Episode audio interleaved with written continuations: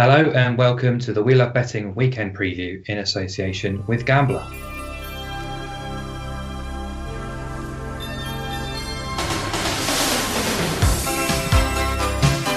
Hello guys, I hope you're well. It's Mark O'Hare here from We Love Betting to hopefully steer the ship towards some weekend winners and value from the Premier League and across Europe too. Uh, with me to discuss the lines, the markets, the odds, and everything else in between. It's the punter's pal, Tom Love. Tom, um, obviously after the highs of a fortnight ago, brought back down to earth last week. It's fair to say. Yeah, a bit gutting really. Um, the main it sometimes goes that way. Kind of you you look high and low for the best bets of the weekend, but it's the it's the ones that um, you've kind of been forced to look at where you get the winners. So yeah, shame about the long shot. Um, Wolves obviously got a result. Southampton were 2 0 up at half time, um, looking good, but um, yeah, it, it, was down really straight away with Nantes losing a, against Marseille, who decided to turn up for once. Um, got a win as well midweek with Marseille, so maybe one to avoid from now on. Um, but yeah, we had some winners in the Napoli game. We had the bet builder at 11 to 8, which copped. Um, Spinazzola as well managed to get a shot off for a 10 to 11 winner. And uh, the bet builder in the Chelsea Spurs game won as well. Um, and so did the Mason Mounts have a shot on target of 5 to 6. So four winners then and around four losers as well, which so pretty average, really. Um, but yeah, really gutting about the nap and the next best and the long shot. Hopefully, gonna um, rectify myself this weekend. Good man, that's the attitude. Um, I've every faith you'll be back in the winners' enclosure alongside Mr. Will Dyer, who looks like Mr. Consistent with his nap and his next mm. best, chipping in again last weekend. Will, well played, sir. Thank you, mate. Yeah, hi again. Uh, yeah, pretty good. Um, on those fronts, with the shorter prices, I've been all right. With the with the longer longer odds on things like cards and players to score penalties and long shots, I've not managed to get my form. But um, yeah, last week we had Bolton minus one Asian handicap that they breezed home three 0 uh, That was eleven to ten, and I also talked up, talked up Doyle to score any time at six to four, and he did. Um, Wycombe double chance and under 3.5 goals. Um, that was six to four as the next best, and uh, they got a late equaliser against Derby for for a winner in that game. And then uh, I felt my long shot was unlucky in the end in the in the Oxford Swindon in the Derby. There was seven cards, um, a lot of time wasting, and a big dirty tackle right at the end from. Uh, I can't remember whose player it was. It was one, well, it was one of our players. We've forgotten, but um, yeah, not uh, not to be at 11 to 2, but um, they'd back it again in a heartbeat. and then uh, in Spurs Chelsea, uh, my uh, my main play was uh, Spurs double chance basically at 5 to 6, and they did well. I mean, they stuck to their game plan and saw that out. Um, had Aurier to be carded and Zouma anytime goal scorer as well, which they didn't come in. But um, also in Napoli Juve, uh, each team over 1.5 cards. Sorry, not Napoli Juve, Napoli Roma. Um, I had that at five to four, but that lost um, in the end. It was just a walkover from Napoli, really, and uh, the ref didn't seem too interested in in cards. I, I think people, a lot of people were on um, Dries Mertens to to be booked in uh, in celebration um, for in uh, respect for Maradona, but that that unfortunately didn't happen. Uh, even though he did pay a little tribute, so that would have actually seen that winner, but no no such luck there. Okay, well, uh, great work again from the lads. I think between you, you covered plenty of winners across the board last week, so hoping for more again this weekend. Uh, but before we do begin, just another plea from you guys, our listeners, um, that if you do enjoy the analysis and the insight that the guys bring to the table, please do share the podcast socially. We'd be eternally grateful to have your support as we bid to grow the listenership. Uh, these guys obviously put in a huge amount of time researching and sharing these selections. So hopefully to win us some cash this weekend and your support in helping us share that podcast to new listeners is appreciated. Um, let's move on then straight into the games and the standout fixture in the Premier League this weekend. There's quite a few nice looking ties, but it's uh, it's got to be Super Sunday showdown from the capital, North London derby, Tottenham take on Arsenal. Spurs around 21 to 20, 2.05. Uh, Arsenal 3 to 1. Narrative is very pro Spurs here Uh, the price very much on the absolute limit of probably where I'd want to punt Spurs, especially considering they were nine to five in this game, uh, hosting Arsenal back in July. Now almost even money. Um, I'd be more interested in potentially getting under three and a half goals alongside the home win if you were that way inclined. I think that's around 17 to 10 at the moment. Uh, I think the days when this game guaranteed and over 2.5 goals and both teams to score banker are long gone. Uh, I wouldn't be too surprised if this game follows the recent trends of these two teams went under the goal line, but we'll see what the guys say. So, Tom, what's your play for the North London Derby? Thinking along very, very similar lines to you there, Mark. You've kind of um, ticked off everything that I've pretty much written down. um, Yes, but Spurs are probably the bet.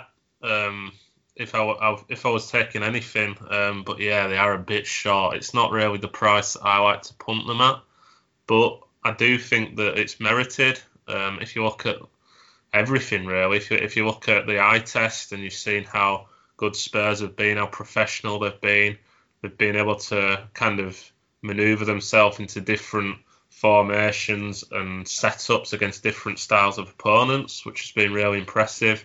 Uh, got to give Mourinho some credit. I, I, very rarely do do that, but I think that um, he, he's managed to win a, a, whole host of different types of games, which is the mark of a good manager, I guess. And he's coming up against an Arsenal side who probably not really what he'd be after. I mean, he probably prefers to be the underdog, does Mourinho?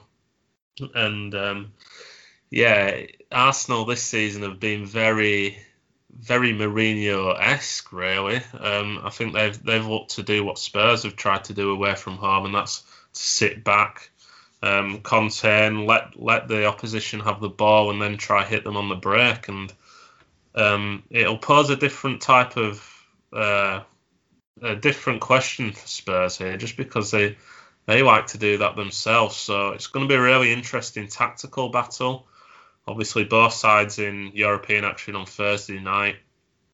Um, Spurs are in Austria. Arsenal played at home. So um, Arsenal probably have the advantage in that regard. But I've I've looked into Arsenal and their stats and data, and they've just really failed to impress me on anything. They're ranked 17th for shots per game. That's 9.5 shots per game, which is really low. Uh, just 3.2 on target per game. Aren't Crystal Palace and uh, a couple of others who you'd normally associate with really sort of low shot lines out shooting Arsenal this season? yeah, it, it is absolutely bizarre. And I think that Arteta's getting a bit of an easy ride, to be honest, because under Emery, the data was very similar to what it is now he got the chop, and all the fans' knives were out for him.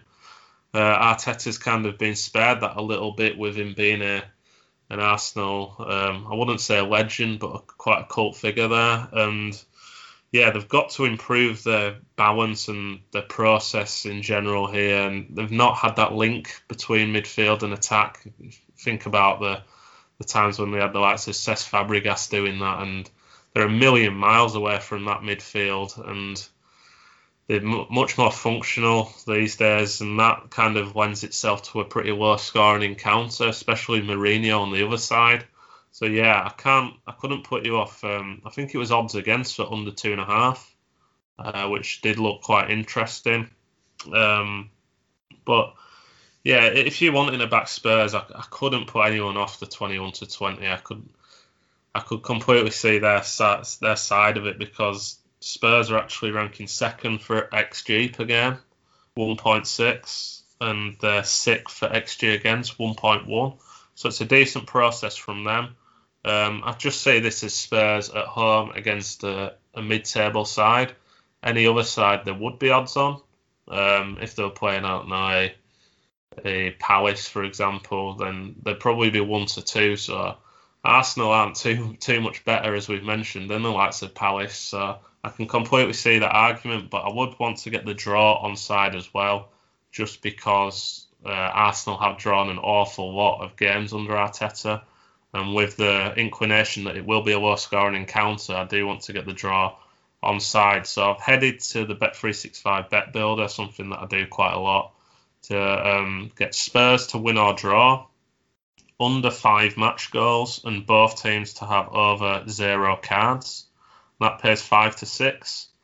So it sounds like quite a lot of things that you need to happen for you to get a five to five to six shot, but you know we, we're getting pretty short prices all combined into one here for a five to six. Obviously, it's a derby game. You'd expect at least a card a piece here and plenty of need. I think fans are going to be allowed back in quite a, well, 2,000 or so. So it gives it a different edge. I think the players will respond to that. Um, and yeah, I'm not expecting tons of goals, but Arsenal will be more than happy with a point here. Um, Spurs, the pressure's on them to win.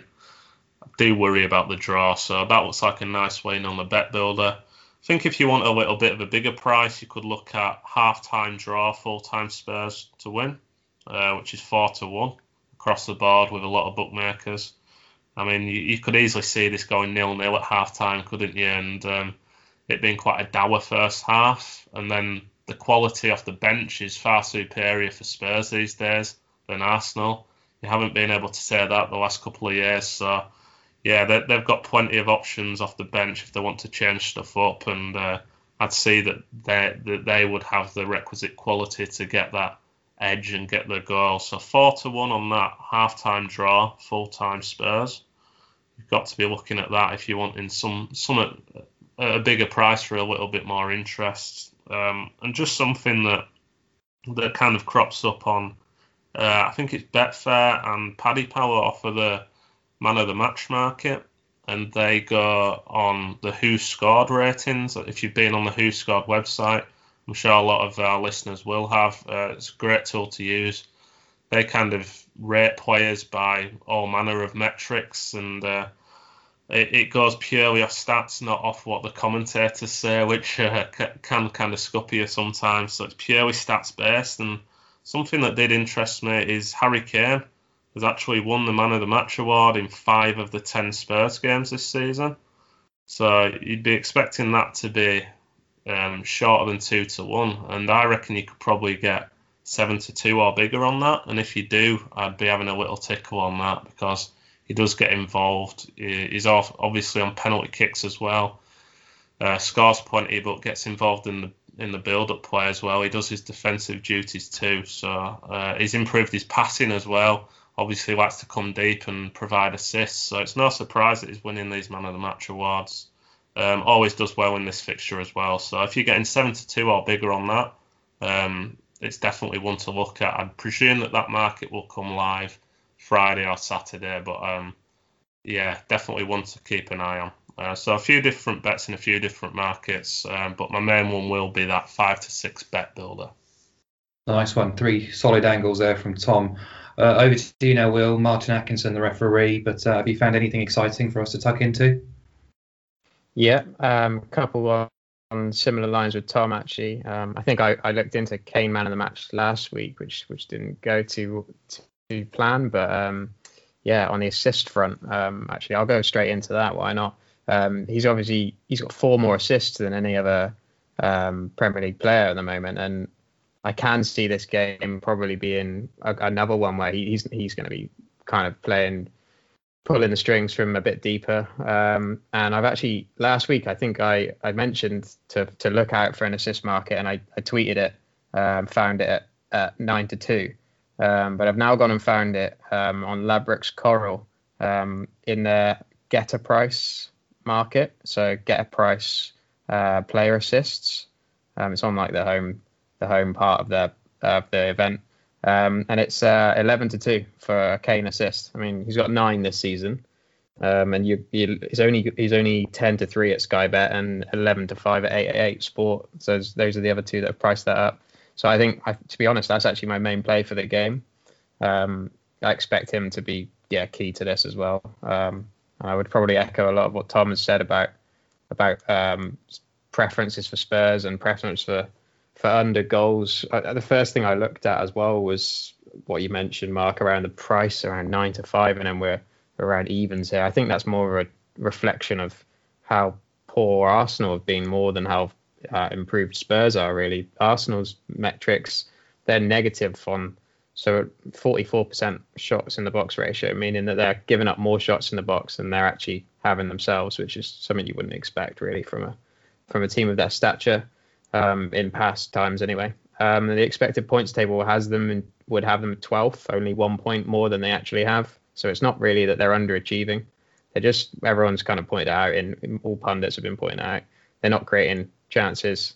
Aubameyang's not creating anything or achieving anything in positions he's been playing. I think they've tried playing him a bit more central again recently, but um, whereas for Spurs, yeah, as Tom mentioned, they top it top it on on on open play as well. They're really really strong on that metric. Whereas Arsenal, actually, if you look at, um, they're not particularly reliant on on any kind of on set pieces or open play. But it is interesting to note that they've only scored 10 goals in 10 games, and that is contributed to by two from Gabriel. Um, so those are set piece goals, and they've missed the only penalty they've been awarded as well. So that's not really helped on their XG.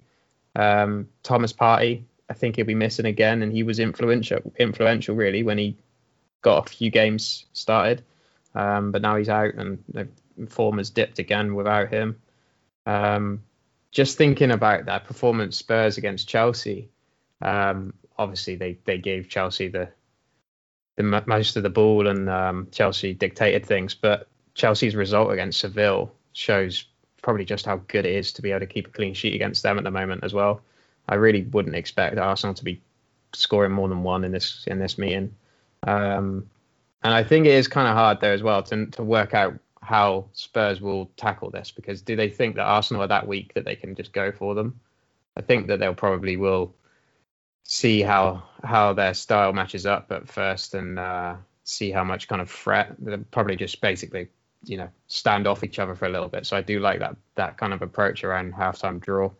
Um, and yeah, one other thing I did want to mention again as well. I've gone, I'm going back to it for the third time. It's uh, Serge Aurier to be carded uh, at nine to two at eight eight eight Sport. That's another bit of a price play. He's much shorter in with most other bookies, around sort of three to one.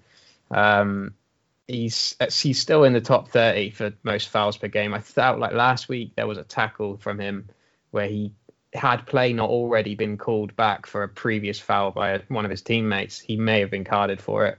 Um, the one thing I, though you did mention obviously about Atkinson, and uh, he's get, he's refed uh, two games in November and given no cards in either of them, so that not doesn't really fill me with confidence. Um, and he's refed Spurs and Arsenal five times this year, um, so five individually, and uh, given the teams just three cards between them in those five five games. So I, am not. I'm not looking at team cards, but I'm happy to look at player cards um, as a one-off on the price like that because Aurier, um, he's he's averaging high for fouls and he's played two North London derbies that he's started and he's been carded both times. I just think that he's the kind of player that will will happily, let's say Spurs are leading, he is not going to be shying away from holding a player back or something like that. And I think that's what both of his previous um, cards have been for as well in the North London derby. So, so no like short price play for me actually here. Kane to have an assist at 11 to 2 at Ladbrokes and Coral, and uh, to be carded at 9 to 2 888 Sport. And I just echo basically what you guys have said about under goals and and maybe a Spurs win. Paul Serge. Every week he gets mentioned. Every week he gets put up for a card. This will be his last chance, I think. okay, great uh, food for thought from the guys there on the North London Derby for Sunday. But let's move on to the big game in Europe. Tom, as always, put out a poll on Wednesday to see which game he wanted us to cover. Bayern Munich stuffed up with Leipzig, proved victorious. Massive match in the Bundesliga. Leipzig normally give Bayern a decent test, but they are 11 to 2 for a surprise win in Munich.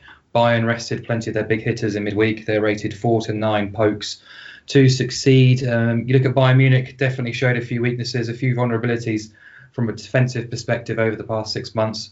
But they're just a relentless winning machine at the moment. So I'm intrigued to hear what the guys think is the best play for this match on Saturday evening. So I'll start with you, Will. Bayern Leipzig, great game. What's the bet? Yeah, um, Bayern are obviously breaking all the records, targeting a ninth successive title. Um, and yeah, I, I, wasn't. I was obviously I, I didn't really hear about the team news um, midweek until just before kickoff, and I'd already I'd looked at the Atletico price, and I was like, what on earth is going on here? So, but clearly, yeah, uh, it was to do with uh, Lewandowski, Goretzka, Neuer, all all rested. Um, I from what I've read about this fixture over the last few years and Nagelsmann's um, ability against Bayern is that I, I'm looking at it from trying to get an angle to, to kind of support Leipzig really at the prices as well. Um, last weekend, um, Stuttgart took the lead against Bayern and probably should have been 2 0 up, um, but they did come back to win 3 1. Um, and obviously against a local rival in Stuttgart, it was a bit of a bit of a game that was without didn't have any real fire to it, unfortunately. Um, and yeah, obviously they they've rested players as well in midweek, so they'll they'll be strong for this game. Um, a big talking point actually that uh, which kind of has some relevance to Bayern as well, which I wanted to mention last week, but I forgot to actually was um, go back to the Champions League last week and a penalty awarded in Bayern v Salzburg was uh, was basically 50-50 according to William Hill. It was one point, uh, well, 17 to 20 either side. Um, I think it um, was a bit yes of a or no. Yeah, um, it, it, could have been, but I I, I looked. It got taken looked, down eventually. Did it? Yeah. Okay. Yeah, I, I kind of looked into this a bit more, and I feel that it's off, a lot of it's to do with the goal line. Clearly, um, the goal line in that game was 4.25. So the more goals you expect, the more chances you expect. Maybe that means the more chances for penalties you expect because there's more action in the box and things. Um, and obviously, it's it's to do with the handball rules and and referee kind of data as well at the moment. But um, there are more and more chances really to go against a penalty at this rate. I, I know you've been calling me the penalty professor, but I almost don't want to be associated with them anymore at this rate. Like it's uh, it's mad. And the the goal line in this game as well is is 3.75. I mean, it's his first v second. Two teams that are scoring a load of goals.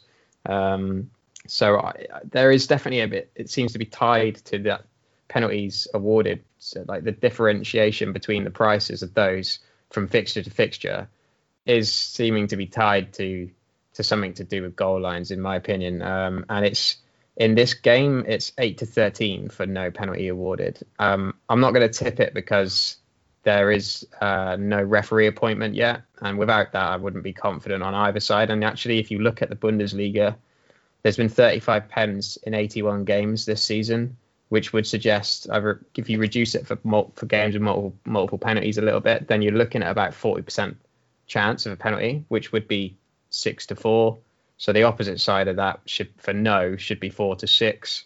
Um, so actually, eight to thirteen would suggest that that's a bad price. so um, and without the without the referee uh, appointment yet, I wouldn't I wouldn't go against it. But if it is someone who gives a very low amount of penalties, I might because I I don't think this game's actually going to have anywhere near 3.75 goals. Um, it, it could blow out, but I I don't think it will. Looking at at recent head-to-heads. Um, there's been three goals or less in in uh, all of the last eight meetings. Um, so only the two meetings where Leipzig in their first season in the top flight, uh, those games were crazy. It was, it was like five four and something else. But um, so goal gluts there, but um, not in the recent ones. And Nagelsmann has picked up at least a point in five of his eight Bundesliga matches against Bayern, two wins, three draws. Um, he's not lost against them while in charge of Leipzig. Um, squad wise, they are missing Henrichs, Klostermann, and Laimer. Conrad Laimer has been quite pivotal in some of these games against them. So, um, but it was nil nil last season with largely what will be largely the same lineups, um, and only four shots on target in that match, which I found amazing, really. Um, so there's no shot on target prices up either yet. But I think if you can, if the line's around nine nine point five, I'll be I'd be back in unders for that. Um, and in general, I think my my play will just be going against goals. Um, under three age under three goals on the Asian line is uh, seven to four at bet three six five. So if there's three goals, then you'll you know, bets void and you get your money back. Only if there's more than three will we lose. Um, I know Bayern have scored 31 goals in nine games, but I did look at that, and 12 of them have come against Schalke and Ar- Arminia Bielefeld, bottom, the bottom two. So in the five of the other nine, they've only they've scored three or less um, in those other five five of those five of the other nine games. So it hasn't been all madness from from them. They have they are obviously scoring a lot, but um, and then another interesting thing is that I mean this would probably go against my goal my goal play, but it's more to do with Nagelsmann's ability to kind of reserve them. But yeah, Leipzig have had the most shots in the league, 150, and they've won more penalties uh, with five um, than any other team in the Bundesliga. So I think the the penalty could be kind of key here to to number of goals um, with the amount that we're seeing 40% in the league. Like if there is a pen, chances are we might be around that three Asian goals line. Um, and another one, actually, just quickly to mention, is um, that Leipzig have won more tackles than any team um, as well in, or more challenges. So aerial challenges are involved, included in this, but uh, than any team in the league. Um, so that there's no tackle markets up yet, but that might be worth thinking about too. But um, and we'll, yeah, I know a lot of people have been on Angelo, their their wing back, to score anytime. He's uh, Angelino, sorry. Um, he's seven to one to score anytime with eight eight sport, and he's their top scorer in the league at the moment. So that that will be a little small play for me again, just because of how much he gets forward. But my main bet is going to be uh, uh, under three goals at seven to four, um, under three Asian goals at bet three six five, and I, I just I don't really have a preference on the one x two to be honest. I expect Bayern will win, but I think it might be quite tight. Yeah, over to you, Tom. Uh, Will's right. Julian Nagelsmann has uh, has enjoyed these matches against Bayern. Might not necessarily get the results, but he's certainly given them food for thought and given them a really good game. So, what's your, what's your angle for, for this match? Well, I was nodding along in approval, almost to the point of laughter that what, what uh, Will's come up with there, because it's literally two of the angles are pretty much exactly the same as what I've got. Uh, I swear, swear to God, we have not conversed about these, but my um, two bets were under three, three and three quarter goals at 1.9, and um, Angelino two or more shots, which is three to one. I also looked at Angelino seven to one anytime uh, with 888 and Unibet as well. I've got that down exactly the same. So yeah, there's not an awful lot to add from my perspective here. I think that the um, that Nagelsmann he does know how to get the better of Bayern, and uh, I, ju- I just knew instinctively that this match has been low scoring and um, it's been tight. So yeah, we've seen two nil nils and a one one, a one 0 and a two one in the last five. So yeah, I'm kind of leaning towards going against the grain here and, and going unders on a very high goal line. Um, obviously, Bayern rested Neuer, Goretzka, Lewandowski, Muller, and Gnabry. None of them started in the game in Madrid, which is understandable. Uh, Flick's done quite a good job at rotating his team actually in in this kind of busy season. And uh, Leipzig obviously went pretty full strength in Turkey, and um, that was quite a sizable trip. And um, they've got to come back for this one, and, and they're playing at the Allianz as well, which is a, another pretty decent trip. And they've uh, got to think about Tuesday night's game against Manchester United as well. Precisely, precisely, mate. And I think that I was I was looking at a way and getting Bayern on side here. Um, maybe looking at a minus one on the Asian handicap, but even that's hardly a price. Um, so the prices have dictated my thinking here quite a lot. And given I rarely do rate, rate Leipzig, um, they're above Bayern on XG ratio as well. Defensively, they've been probably the best team in the league on the data. Know before the Bielefeld game, they were averaging 0.6 expected goals against, which is really strong. Uh, it's kind of a facet of the player that doesn't get talked about enough, the defensive stability under Nagelsmann. And he, even from his Hoffenheim days, he knows how to get the better of uh, Bayern, and he kind of prides himself on these these crunch games and getting it right um, and kind of competing with the best. And yeah, I, I think that they're a little bit too big. Uh, I can understand why the money's kind of come for Bayern, uh, but the draw is nine to two. I've just checked that nine to two. We bet three six five for the draw. Uh, it's landed in the last three head to heads. I'm not a massive head to head punter, but um, I know Leipzig, had a 1 1 against Frankfurt recently. Bayern drew at home against Bremen 1 1 uh, as well. So maybe the 1 1 something to look at. I think that's trading around 12 on the exchange uh, or 12.5, which is something that could be of interest. Um, I just think that it it'll be a bit tighter than the bookmakers are giving it here, and the price on Bayern's just not not something that's going to entertain me, especially with their the amount that they're conceding chance wise. And um, I think Leipzig definitely have a shout at getting a point here. So yeah, my, my main bet will be under three and three quarter goals, so under three point seven five goals. That's one point eight nine on Bet three six five. I think that's a cracking price, and I know why people will be wanting overs in, in a Bayern game, but you've got to understand that the the fixture list has been mad for both of these sides. Um, I think both will be happy to play it on fairly tight margins, to be honest. And um, yeah, I, I think with Leipzig being more defensively sound this season, I think that um, getting that on side, I mean, we, would make money if uh, zero, one, two, or three goals were scored, and we'd only lose half our stake if four goals were scored. So you're only losing your full stake if five or more goals are scored here. whenever you see a goal line that big, I'm more than inclined to get against it. So, um, especially with how Nagelsmann's done against Bayern in the last couple of years. So yeah, my main bet's under three and under 3.75 goals. Sorry, generous at 1.9. Um, I'll have a tickle on the draw as well at nine to two. I'd have that more seven to two. Um, so I think there's a, a, point of value there for us. And yeah, just on Angelino, I think that he's been their best player this season. Um, a real outlet on that left hand side. Famed for his crossing, of course, but I mean, he's been popping up left, right, and centre with his shots. He's averaging over two shots per game this season. Uh, you can get him to have two or more shots at three to one on Coral and Ladbrokes on their bet builder. Um, so definitely want to look look at there. I think that Bayern are conceding more expected goals than the likes of Cologne and a few other teams this season. So it's it's not like they're going to a really stout defensive side here. They'll fancy the chances of Buddy in the nose, and yeah, three to one on him to have two or more shots. Could be on set pieces from the right hand side as well with his left foot. So yeah, something to definitely look at there. It's landed in five of his last eight. He had six against Bielefeld, so um, good chance of him landing two here. I think at a generous price, three to one. Um, he's 19 to five for a shot outside the box as well.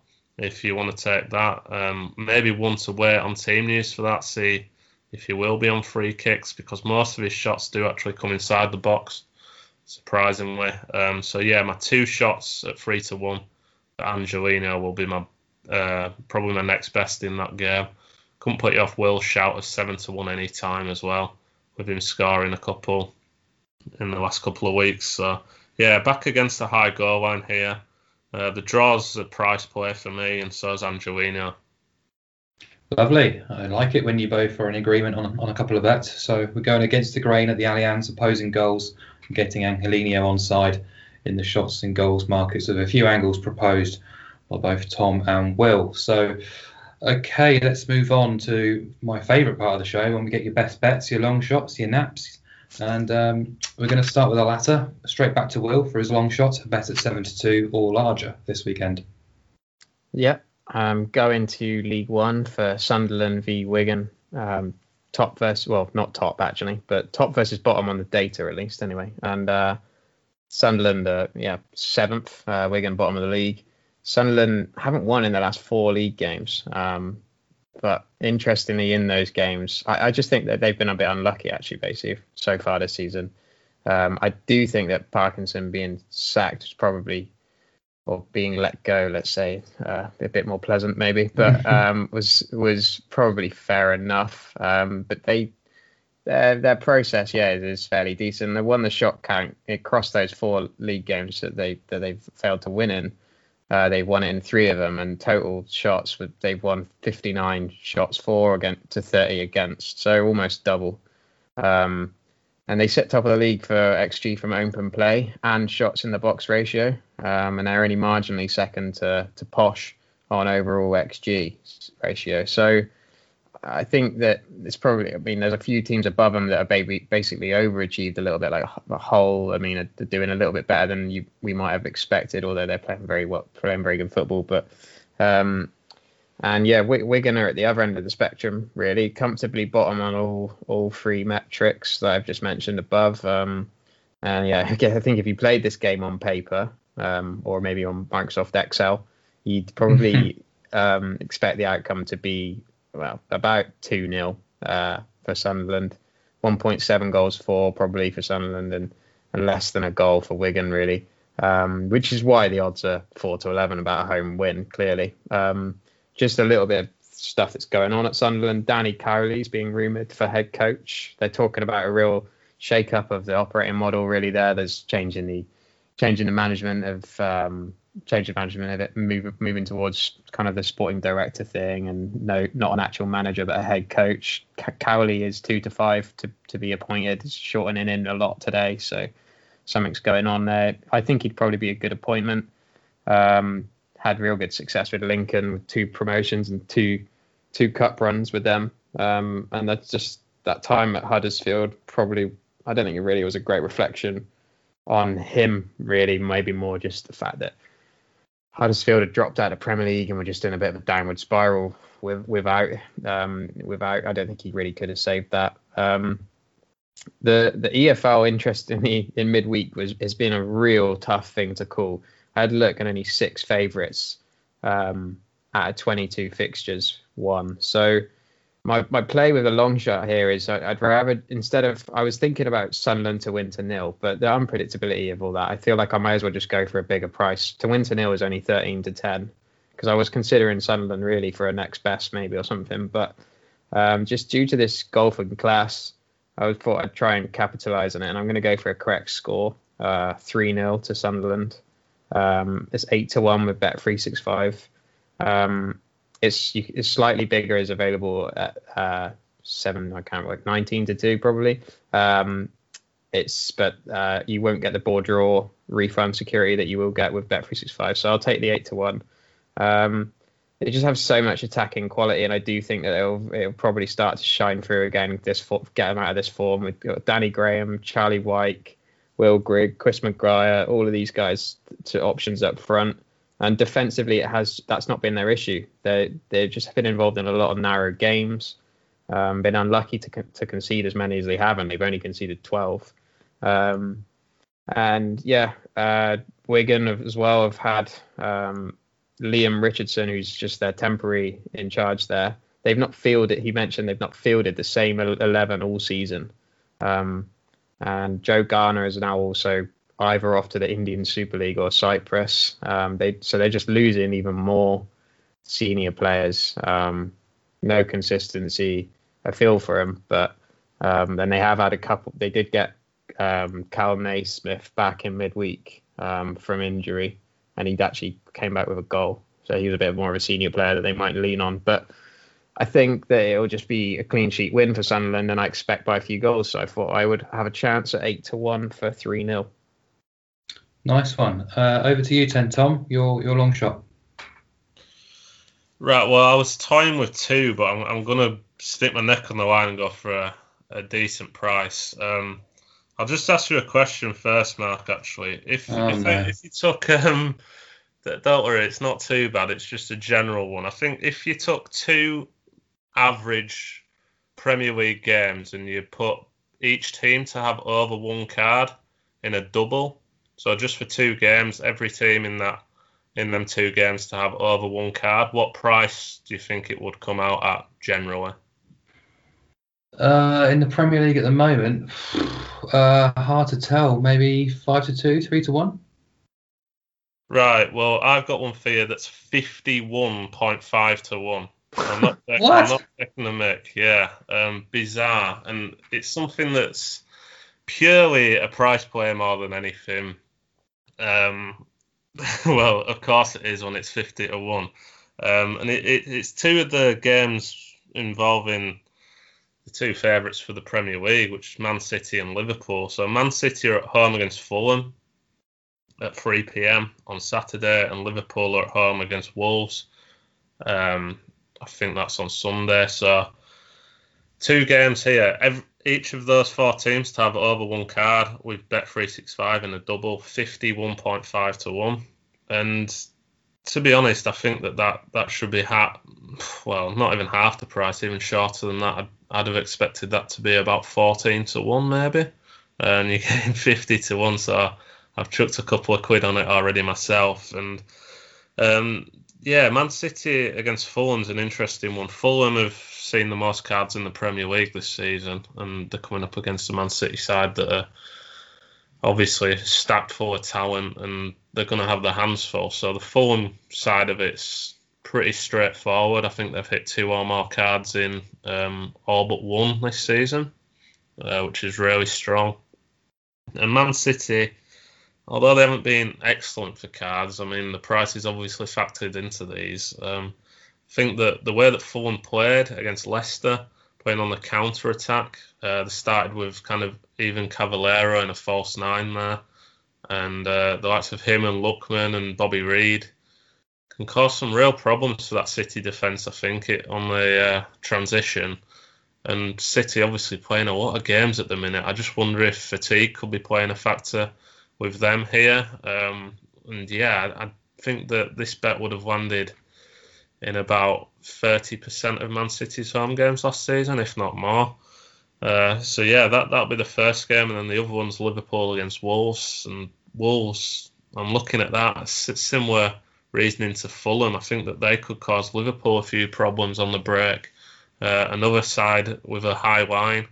Uh, obviously, no Raul Jimenez, but I actually think that'd work out better for backing a, a team against Wolves for cards because they'll probably go with front three of uh, Traore, Podence, and Pedro Neto, who've all looked brilliant um, of late, especially Pedro Neto as a player who's looking uh, in fine form at the minute. I'm I'm sure that the likes of Liverpool will be looking at him uh, in the future. And um, yeah, I think that Liverpool could get caught out again. They've had a lot of uh, mourning about the the fixture list at the minute, so another fatigue element for them could come into play. And uh, Wolves are always good for a card as well. We saw that against Arsenal. I think they picked up four in that game. So yeah, a bit of a flyer, but you can't say no to that price, can you? Fifty-one to one uh, for a double. You're only needing four things to happen for you.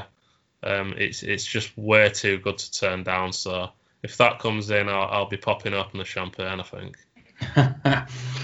nice one. I like that. Uh, over to you then, Will, for your next best. Yeah, sure. Uh, I'm actually going to a game which we had in the poll but didn't get voted through. Um, Sevilla v Real Madrid.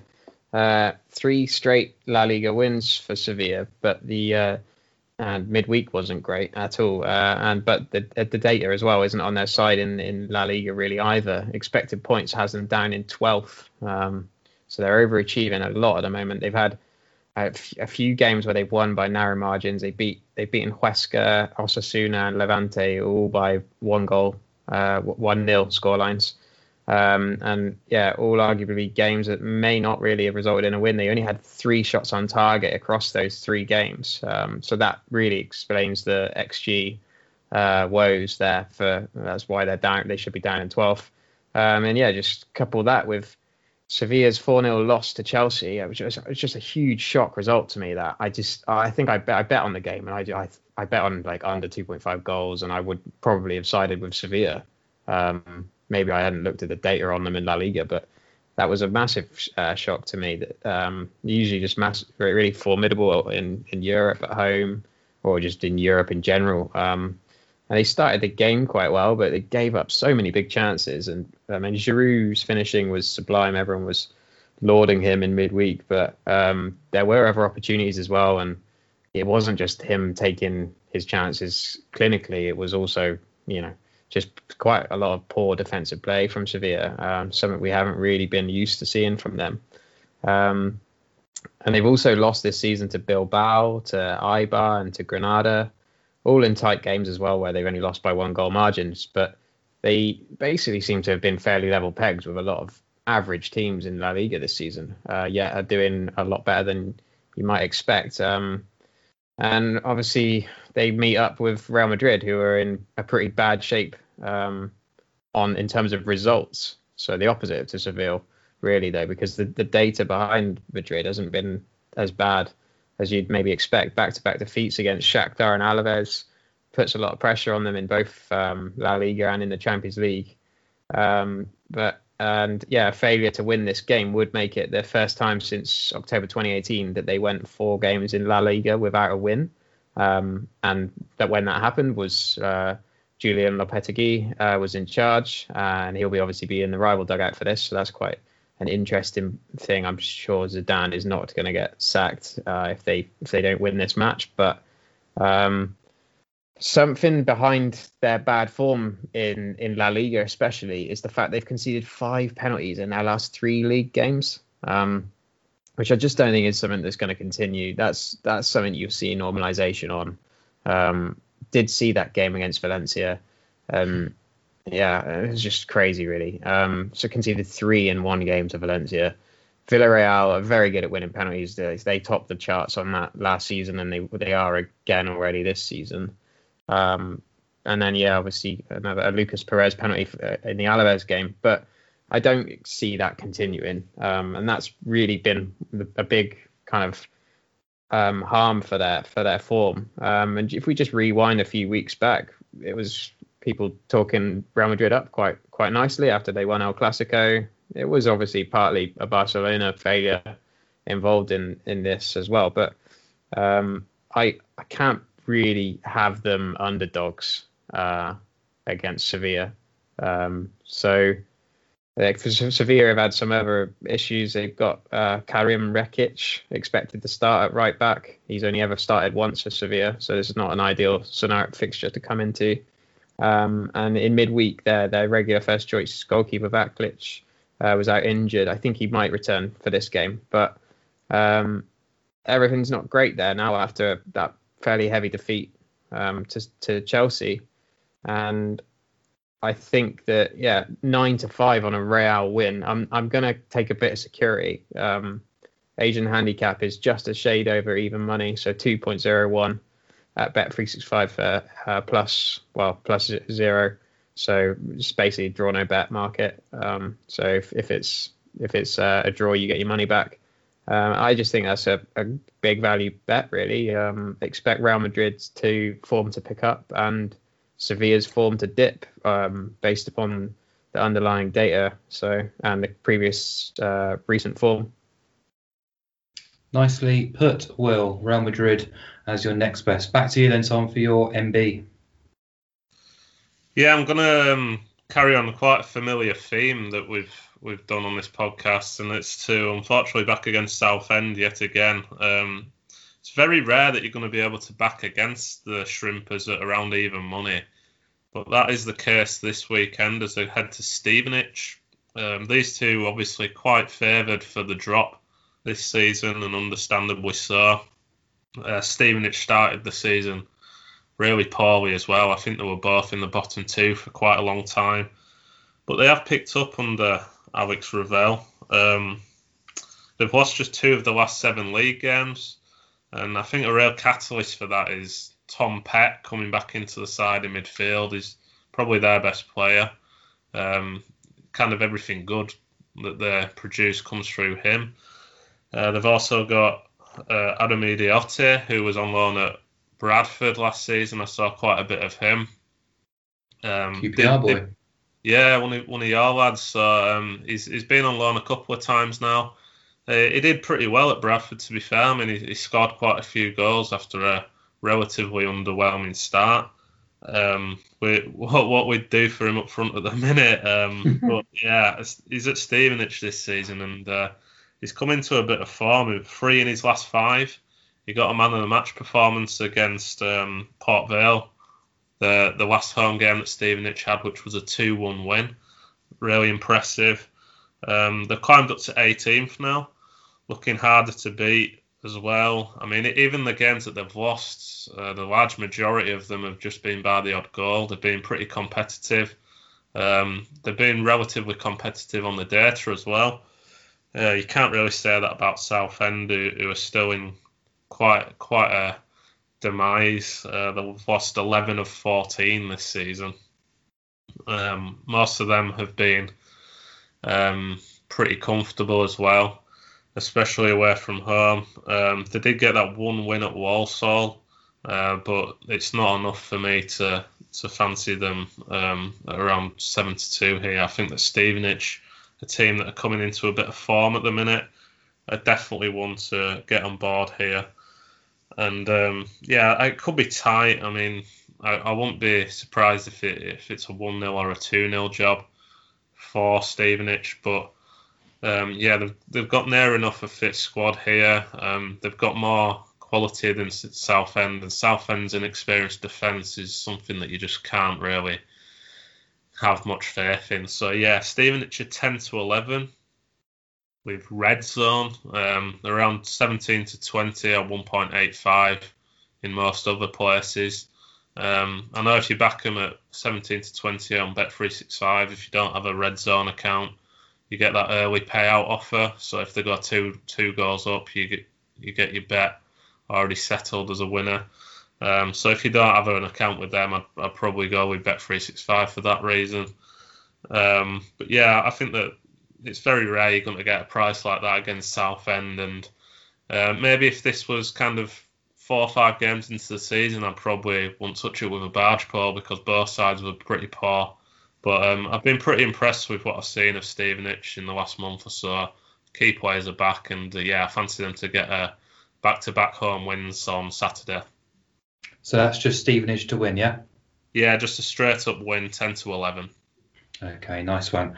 All right, drum roll, please, because it's the best part of the show when we get the guys' naps. Uh, I'm going to stay with you, Tom, please, for your best bet of the weekend.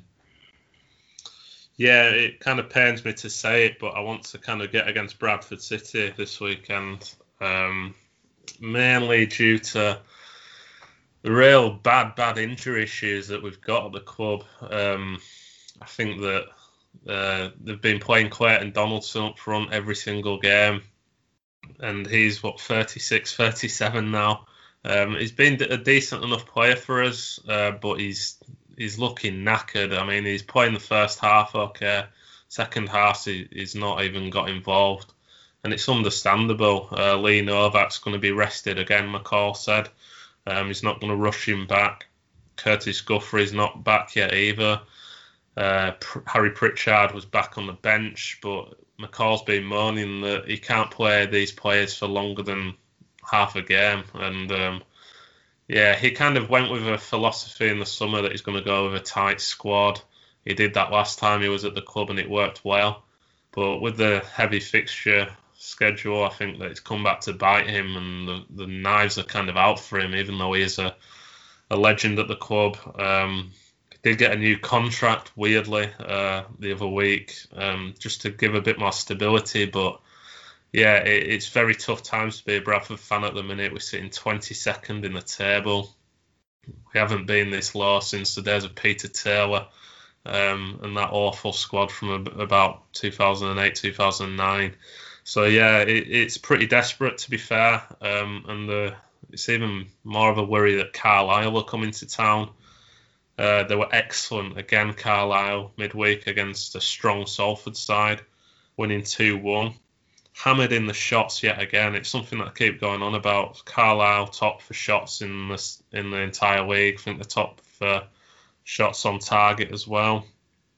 And kind of the ethos that they got there, they just think we'll go with this 4 3 3, we'll get midfield players going forward um, kind of just overrun teams in the final third and, and smash loads of shots in. So, yeah, it's no surprise that they've been racking up the corners as well.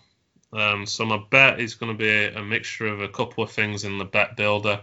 It's going to be Carlisle double chance, so Carlisle to avoid defeat, and Carlisle to have over three corners, which is five to six with bet three six five. Um, if you kind of a corners backer. I can understand why some people are a bit skeptical because most kind of think it's a bit more random, but it's not the case when you're kind of seeing these figures. So Carlisle are top for shots, as I mentioned. They've hit four or more corners in 14 of 15 games this season. 12 of 15, they've hit six or more.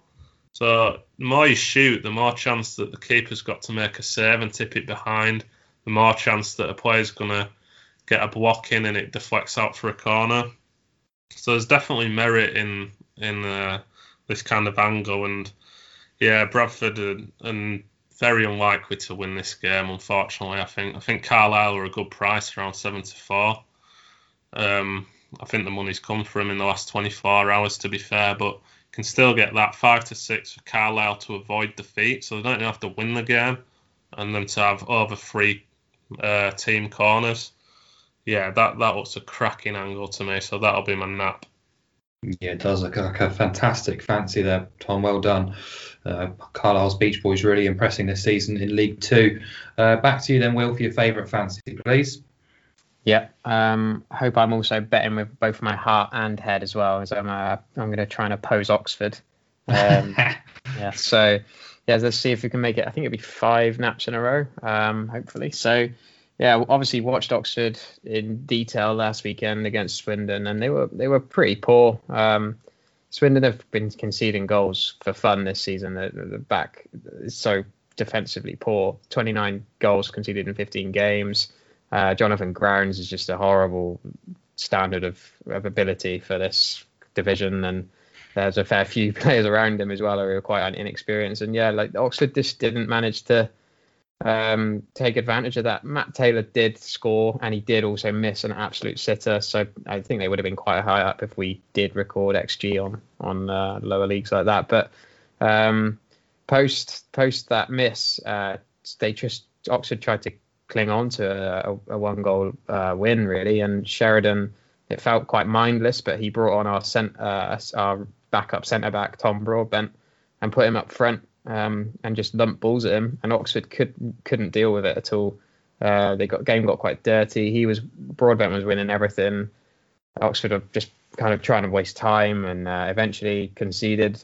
Um, yeah, from a set piece, two from one from a set piece, and then actually uh, the the second goal late on was a big mistake from the goalkeeper Eastwood, uh, who was then dropped in midweek as well. Um, and in midweek, they did actually get their first clean sheet of the season against Ipswich, which was is rather mad that it's taken them to game week 15 to to get a clean sheet. Um, uh, they have had quite a congested fixture list lately, um, but the same could be said for Hull as well. Actually, both teams have played five games since the 17th of November. Um, I just think spirits cannot be that high as well at the moment at, at the Kassam. Yeah, uh, they. I mean, they obviously last last season they they lost in the playoff final, so they they were big fancies to do well again this season, and um, they're sitting twentieth with just as many points as games that they played. Um, and I get the feeling that Karl Robinson is rather rather fraught and, and, probably looking over his shoulder rather than actually considering a playoff push now. Like they're, they're 11 points behind um, Sunderland, who are on the edge of the playoffs. So um, they will not be relishing the visit of uh, top of the table Hull. Um, and yeah, Hull have won 11 out of 14. They've won four on the bounce. They're the league's top scorers. Um, on the data, though, they would actually they should actually be fourth. So they uh, they've ridden their luck slightly. Um, and I think that really probably explains why they're 13 to 10 Hull, because otherwise I couldn't really couldn't really tell you why um, with a win rate like that at the moment. And uh, yeah, Oxford sits seventh actually though as well. So there are more things behind this. That sits seventh for shots in the box ratio. Um, the distribution um, of that though is is is, uh, is quite. It seems it must be quite concentrated into particular games where they have ab- absolutely dominated because um, otherwise they just they would not have the expected points which uh, which they do, which actually has them down at 14th. So it's, it's more of a case of when they've played well, they've played very well in a game, and that's why the XG so is is kind of favourable, telling telling us that they're underachieving. Because uh, in the other games that they've they've been pretty poor. Um, they will have 2,000 fans back at the Kassam, so um, we'll see what advantage that brings, I guess, in, across all football, the whole football league in the next few weeks. But I don't really, for now, I'm not really prepared to oppose uh, home field. Uh, sorry, I am prepared to propose uh, uh home field advantage. And um, yeah, Hull were, were dominant against Doncaster in midweek. Just reading up about that performance, they they should have won by more than one against a, a very decent Doncaster team.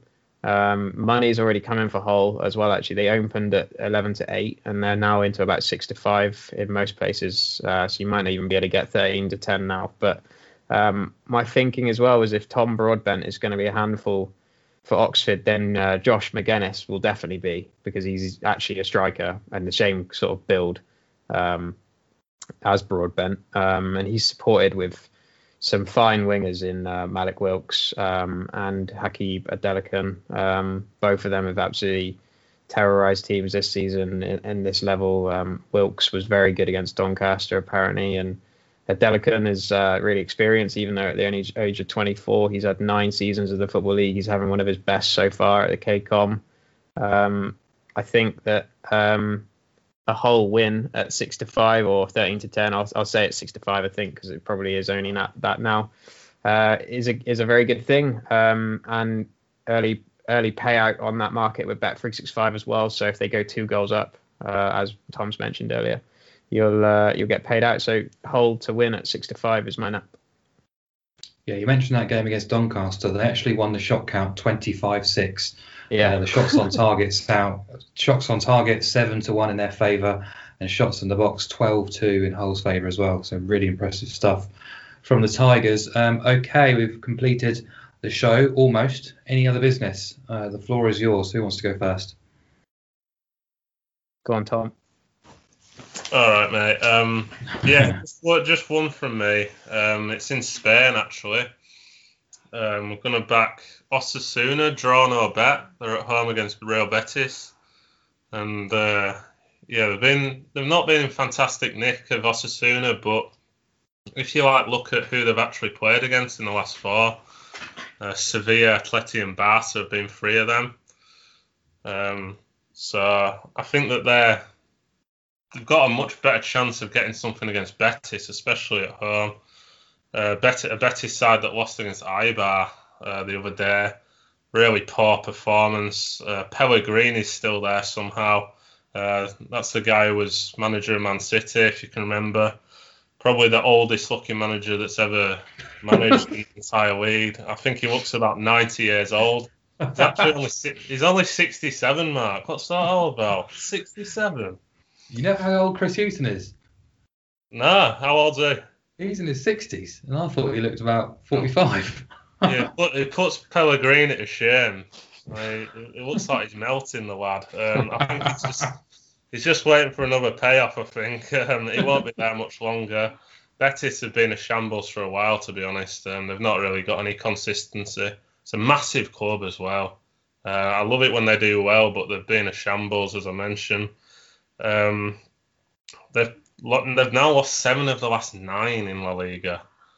Um, seven of the last nine, that's terrible, and uh, the confidence must be at rock bottom. Um, I just think like the data kind of backs it up as well. The 19th on expected goals ratio out of 20.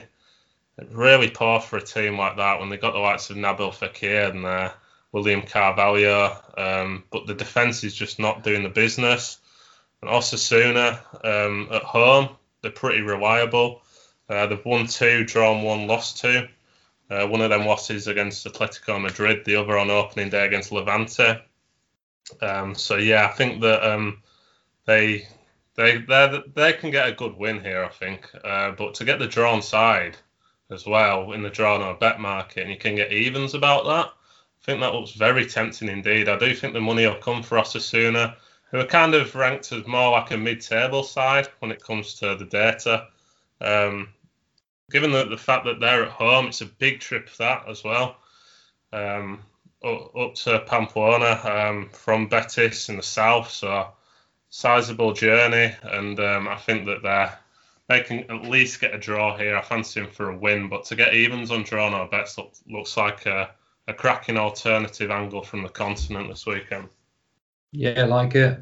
Osasuna at El Sadar, one of the best stadiums in Spain, unheralded stadium, you should say. But um, over to you then, Will. You're at AOB, please. Yeah, uh, I I kind of uh, wanted to get on board with Bolton again, but um, I think the best way of doing that is backing Doyle uh, to score again. He's uh, he's a bit bigger in this game because Port Vale are a bit more decent, although they've lost five in a row. Vale.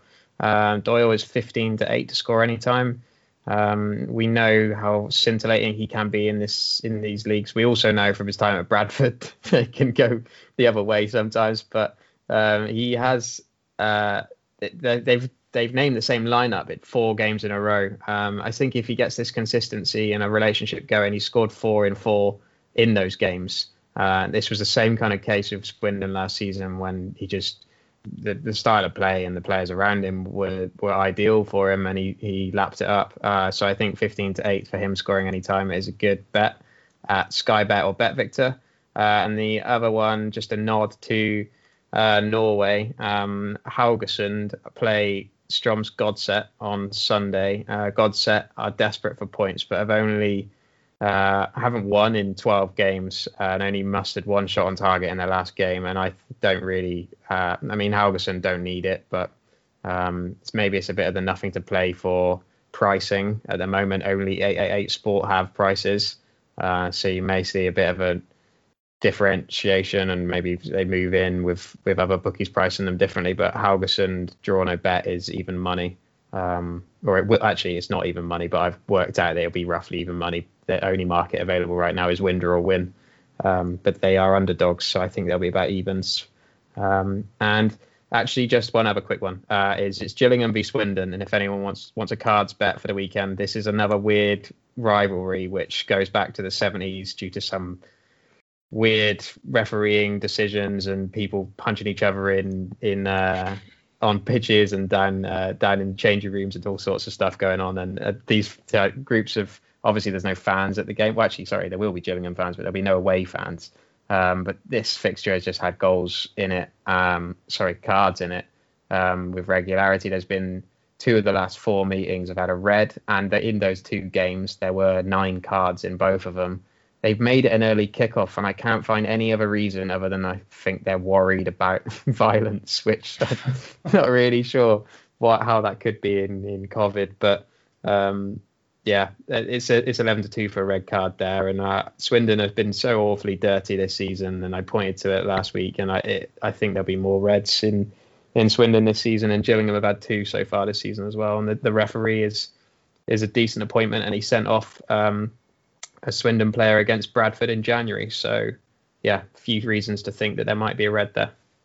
Yeah, you just need to look at the two managers in the dugout, Steve Evans and John Sheridan. So the players should be well true. fired up for it. So, yeah. right, that's a wrap. Thanks, guys. Uh, thank you guys for listening too. Please do let us know if you've enjoyed it or if you have any feedback or ideas for future editions.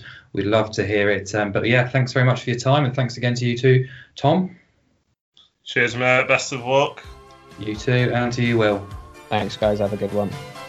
Cheers. This has been the We Love Betting Weekend preview podcast. Chat soon.